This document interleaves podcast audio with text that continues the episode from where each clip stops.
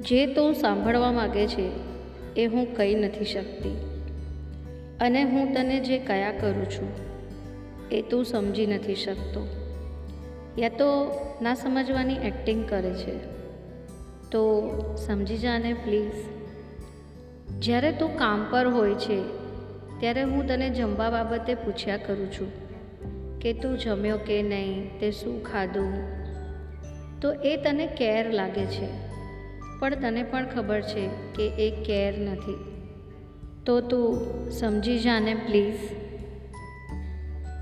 તું જ્યારે કોઈ પણ બીજી છોકરી સાથે વાત કરે અને મને નથી ગમતું, અને તને પણ ખબર છે કે મને નથી ગમતું, તો એ વસ્તુ તું સમજી જાને પ્લીઝ કે એ મારી કેર, એ મારી જલન એ બીજું કંઈ નથી, પણ તારા માટેનો પ્રેમ છે.